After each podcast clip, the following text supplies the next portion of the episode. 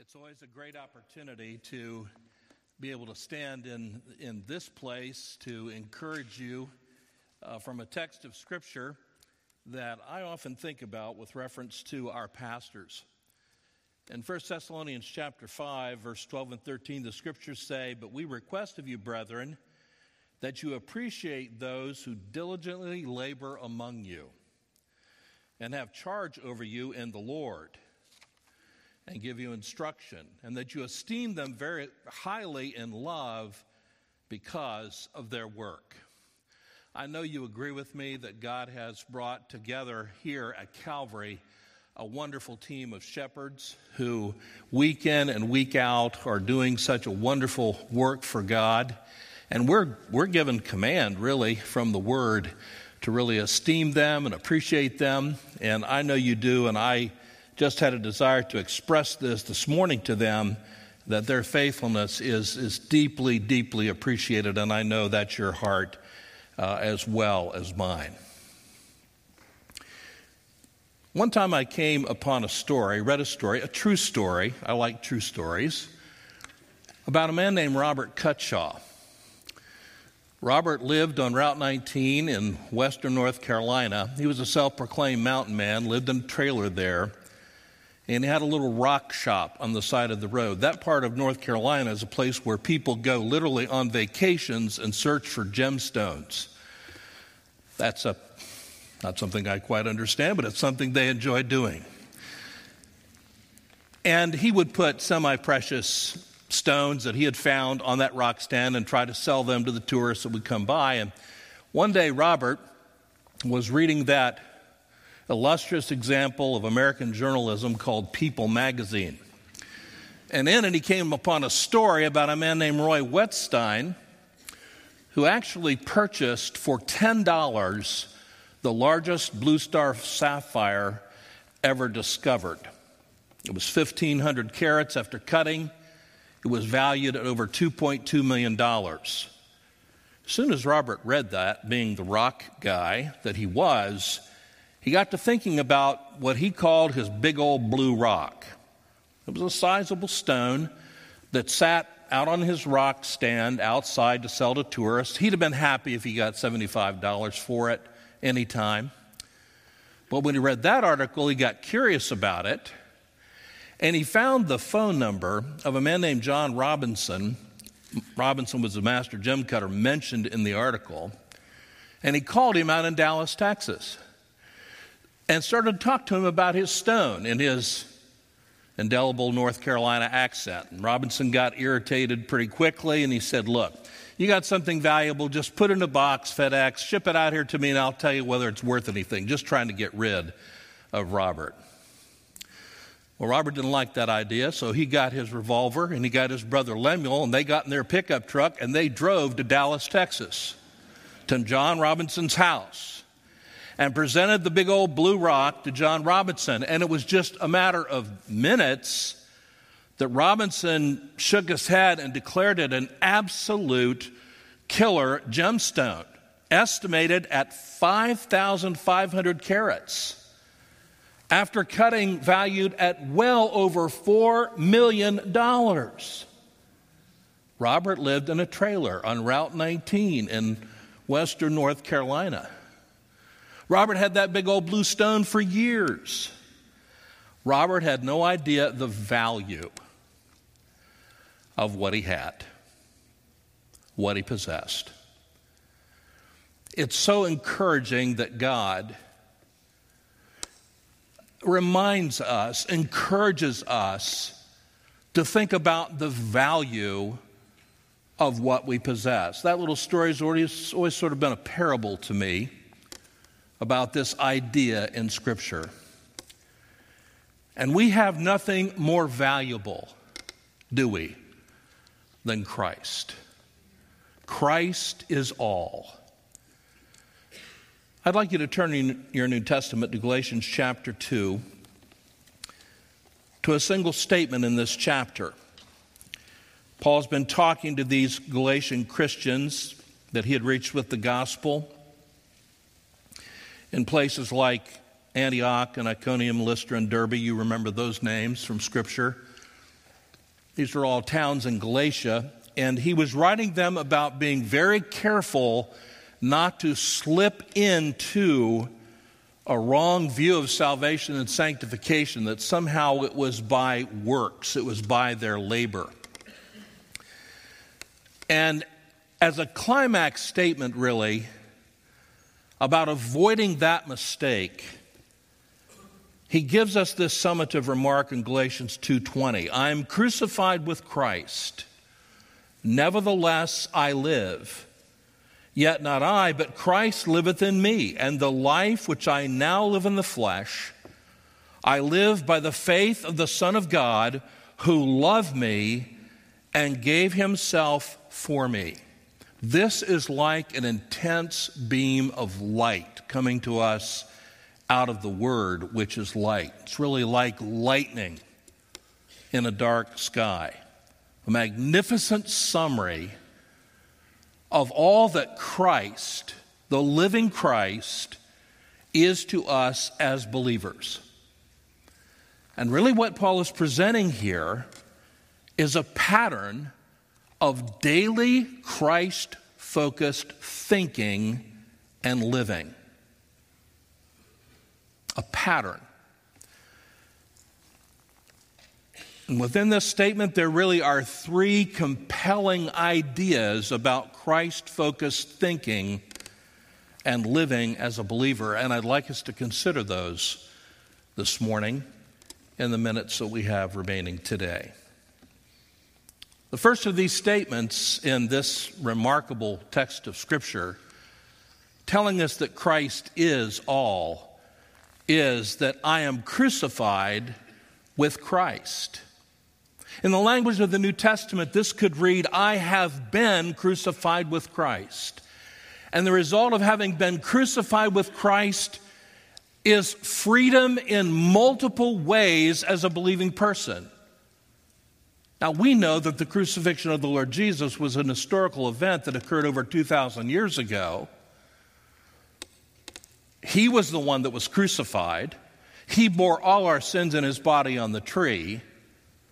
He subsequently rose again. So what does Paul mean when he says, I am or have been crucified with Christ? At the moment of your repentance and faith, all that happened then rushed into the present, and you were perfectly identified with Jesus Christ and what he accomplished in that crucifixion, the moment you became a believer. On July 28th, my physical birthday in 1970, I was at a place called Camp Patmos. It's a Christian camp.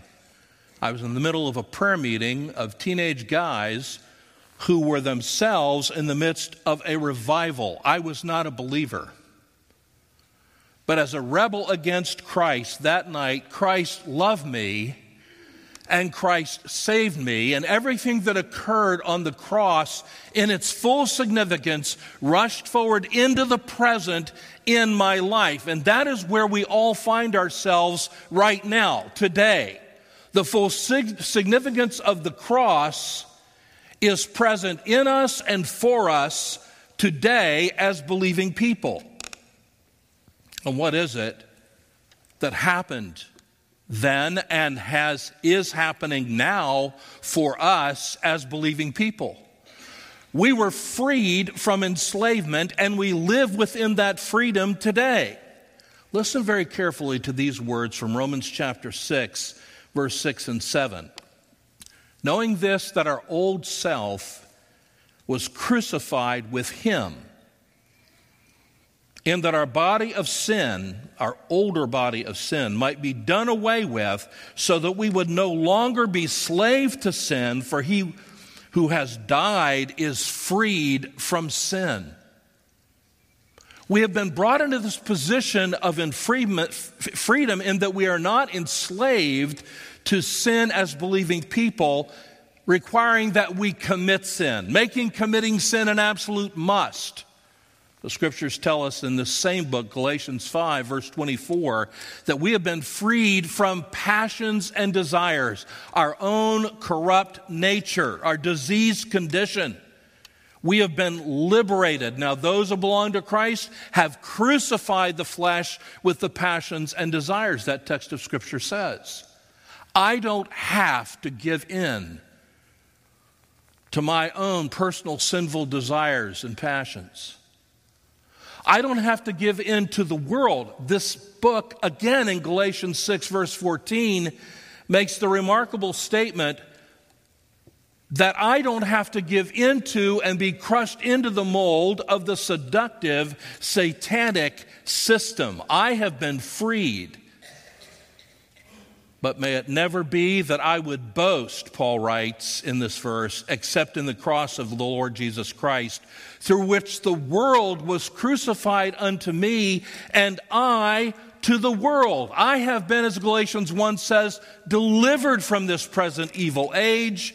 And as 1 John 2:15 says, I don't have to give in to the lust of the eyes, the lust of the flesh, the pride of life, which are the things of the world, the satanic system that the evil one is always trying to crush me into the mold of.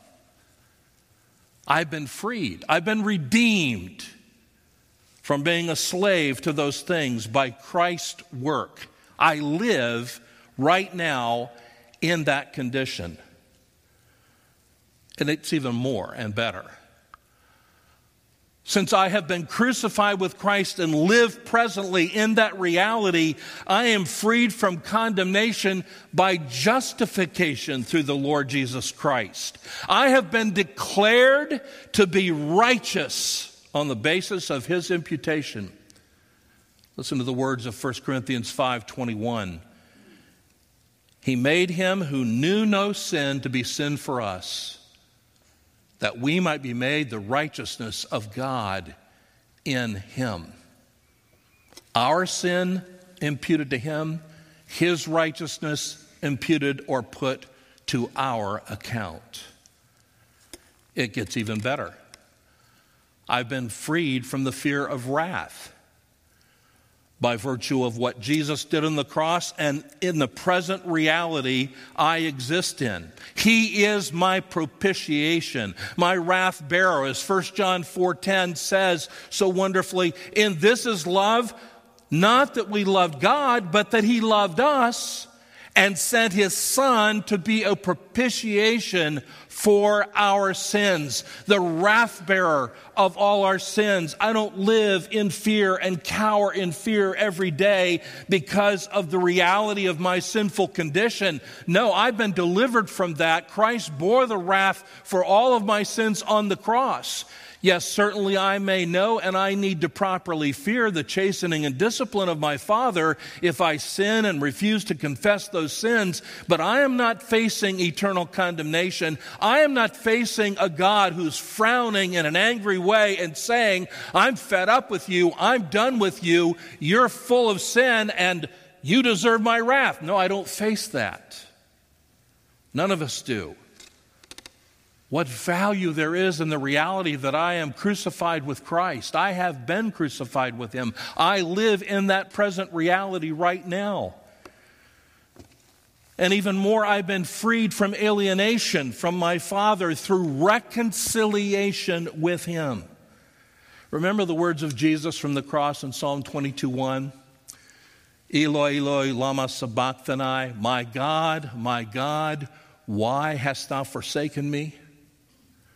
The Lord Jesus somehow we'll never comprehend bore all the alienation from God the Father that could be borne for all sinful men of all time on the cross, as Romans 5:10 says and assures us. For while we were enemies, we were reconciled to God through the death of his Son. Much more, having been reconciled, we shall be saved by his life. I live in harmony with God. I'm reconciled with God. I'm not alienated from God, even though I may wake up in the morning and feel alienated, feel at a distance, or make blunders and do things I should not do. On the mercy and by the grace of God, I am not alienated. I am in communion with my Father. and it even gets deeper, and that I'm freed from satanic fatherhood by the cross. Hear the words of Galatians 4, verse 4 and 5.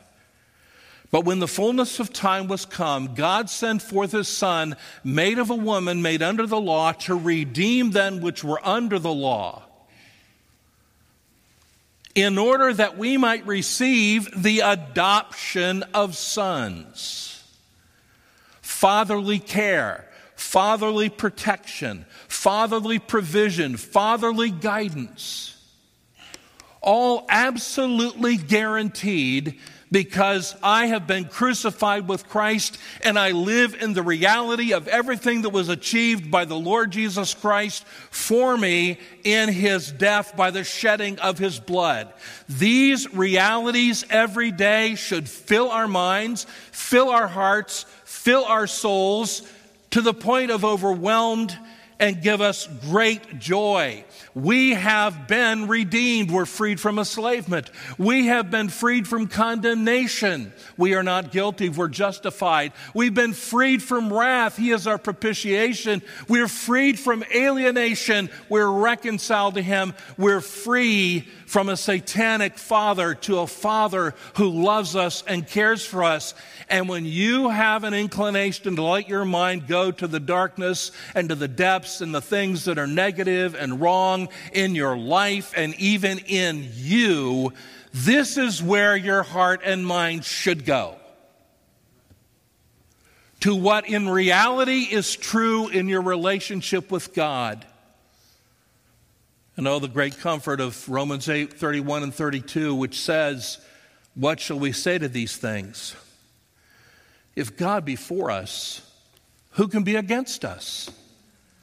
He who did not spare his own son, but delivered him over for us all, how will he not also with him freely give us all things? I mean, if he's done all this, and he has, and we live in this reality, what would God our Father withhold from us?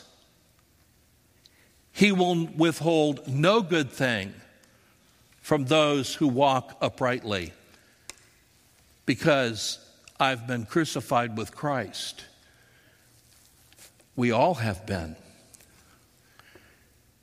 The third stanza of that beautiful hymn, Beneath the Cross of Jesus, says, I take, O cross, thy shadow as my abiding place. I ask no other sunshine than the sunshine of thy face. Content to let the world go by and know no gain nor loss.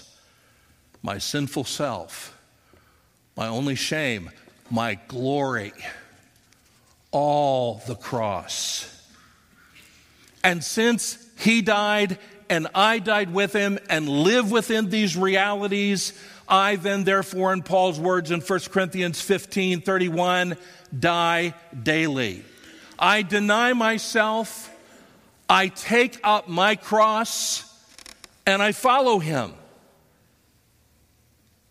This is the first great truth of Christ-focused thinking and consequent living.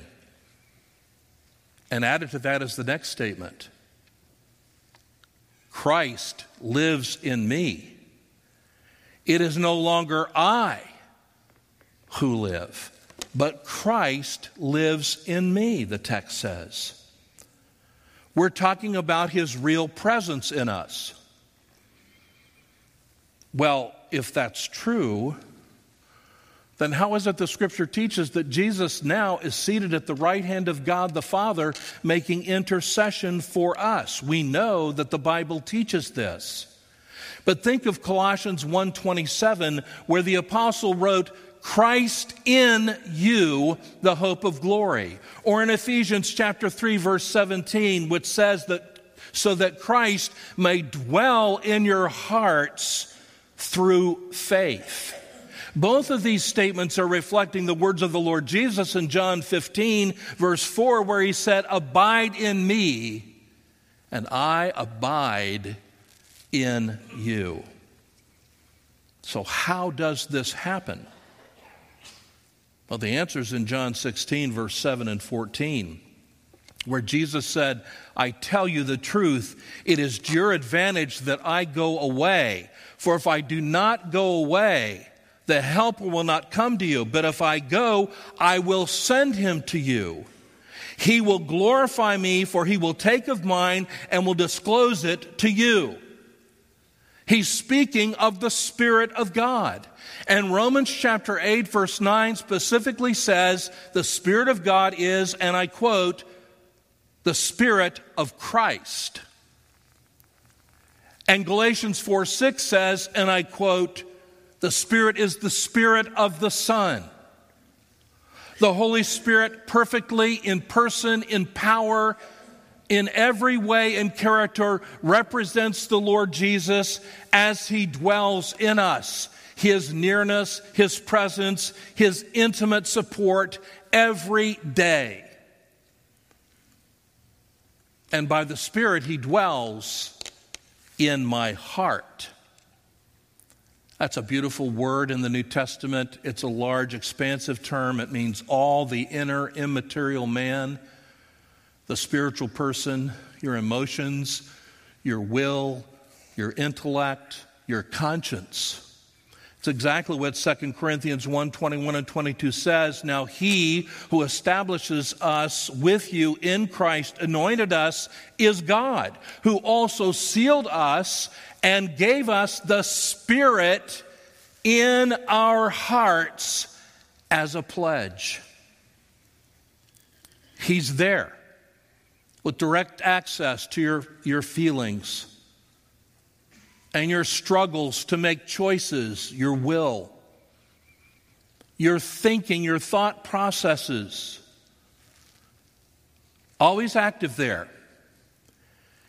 And most encouraging is what we find in 1 Corinthians 2, 9 and 10 and verse 16, where Paul wrote, but just as it is written, things which eye has not seen, and ear has not heard, and which have not entered into the heart of man.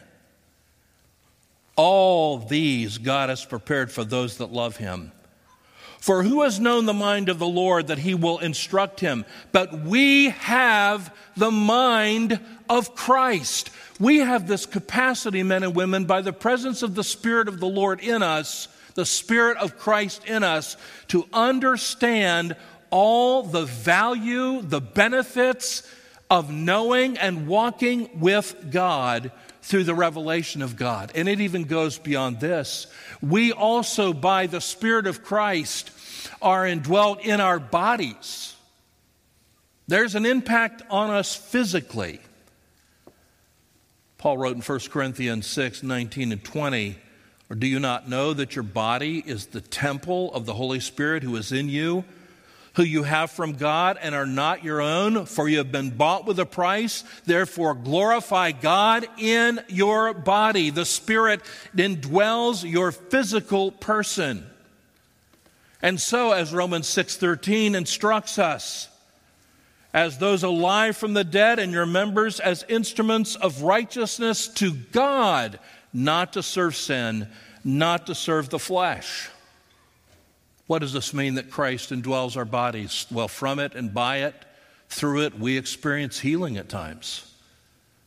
We experience protection. I've been protected in very serious automobile accidents. I've been protected from a tumor. I've been protected from heart attack. You experience it physically, hourly, and daily by faith. You are strengthened by the presence of the Spirit of Christ in you. You are not a normal human being. And by that I mean a human being who does not have the indwelling Christ. You have an advantage physically and spiritually. To live a daily Christ-focused life mean we live constantly thinking about the fact that we have been crucified with Christ and thinking about the reality that Christ is actually living in me, my spiritual person and my physical person, and that I also live by faith in the Son of God the third great truth in this powerful statement. I live by faith in the Son of God, that passage says, who loved me and gave himself for me. And we can look at this faith from two vantage points. The first is God's vantage point. Faith, we're taught in Hebrews chapter 1, is assurance of things that are hoped for and evidence of things not seen. Faith is the opposite of self-dependence. Habakkuk 2:4 is quoted 3 times in the New Testament, one of those unusual Old Testament passages. And it reads, behold, as for the proud one, his soul is not right within him, but the righteous will live by faith, by trust, by confidence, by belief in him, the Son of God who is in us. Let's look at this faith from God's vantage point. One time in our home, I was walking out of the living room into a den area, and there was a stairway that went up right between those rooms in a short hallway. And as I came walking by, out of my peripheral vision, I saw my granddaughter, who at the time was very young, 4 or 5 years old, and she was a number of steps up the stairway, way further up the stairway than she should have been, to decide to do a flying leap. But she did. And she spread out her arms and said, Papa! And there she came. And I was in the right place at the right moment, and I was able to catch her. No doubt in her mind that I would catch her, that she would be safe. She trusted. And when we think of God, this is really the key to faith. He is the one we trust. He is the object of our faith. What are his capacities? What are his capabilities? What is his willingness? What is his desire for us? It's great. He is willing. He is able. He delights in our faith. And really, the Bible repeatedly says, the New Testament, nothing is impossible with God. What shall we then say to these things? If God be for us, who can be against us? Now take it a step further. We can look at this faith from God's vantage point, who he is, and therefore whom we should trust. But we can look at this from the human vantage point for a moment, too. Really, it is faith that makes our relationship with God real. It must increase, it must grow through understanding God by his word. Faith is confidence that waits. It's confidence that believes what it does not see. It's prayer that defies doubt and fear. It may be as small as a mustard seed, but Jesus himself said something that small can uproot a mulberry tree, can move literally a mountain range, can pull up and cause to wither away a fig tree. Great faith is shown by belief, though he is not visible. He has made promises that we must trust. And great faith is humble. Think of that centurion's servant who was sick near to death. And he said to the Jewish elders, please send for Jesus and bring him here to heal my servant. I'm not worthy to go to him. And when Jesus began to approach, he stopped Jesus and said, I'm not worthy for you to come into my house. Just say the words. You have the authority and you'll heal my servant. And Jesus said, I've not found so great faith in Israel. And the same thing he said about the Syrophoenician woman who had a little daughter that was demon-possessed. And she described herself as the dog under the table who would eat the breadcrumbs compared to the Israelites who would get the primary, meal and dish through Christ's ministry. She said, I don't deserve this, I know, but I'm begging you, please help me. And Jesus said again, I've not found great faith like this in all Israel. There was real humility there in that dependence on the part of these two Gentile people. And when you read the Gospels over and over again, a practice which is wise on a cyclical basis, you see the Lord Jesus healing physical illness, meeting material and monetary needs, overcoming impossible obstacles for people, eliminating dangerous and threatening circumstances, meeting spiritual needs, and addressing opposition.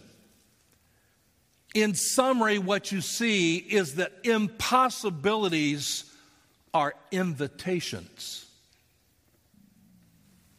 They are invitations from God to seek Him, to pray to Him. Remember the wonderful promise in Hebrews 11:6, the exhortation. Without faith, it is impossible to please Him.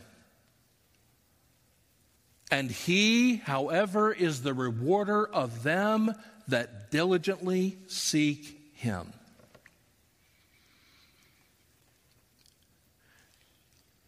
Our lives can be lived as believers. They can kind of devolve down into a simple system of ethics, right and wrongs, which we do. Our walk with God degenerates into this comfortable compilation of traditions that we kind of fulfill week in and week out. And the real presence, the real life, the real power of the presence of Jesus Christ becomes a distant thought, only an occasional thought. Where Paul says to us and encourages us, I am crucified with Christ. Nevertheless, I live, yet not I, but Christ liveth in me. And the life that I now live, I live by faith in the Son of God who loved me and gave himself for me. It is Christ who is all. Christ today, Christ every hour, Christ our living Savior, our Master, our Lord. Hear him. Focus on him.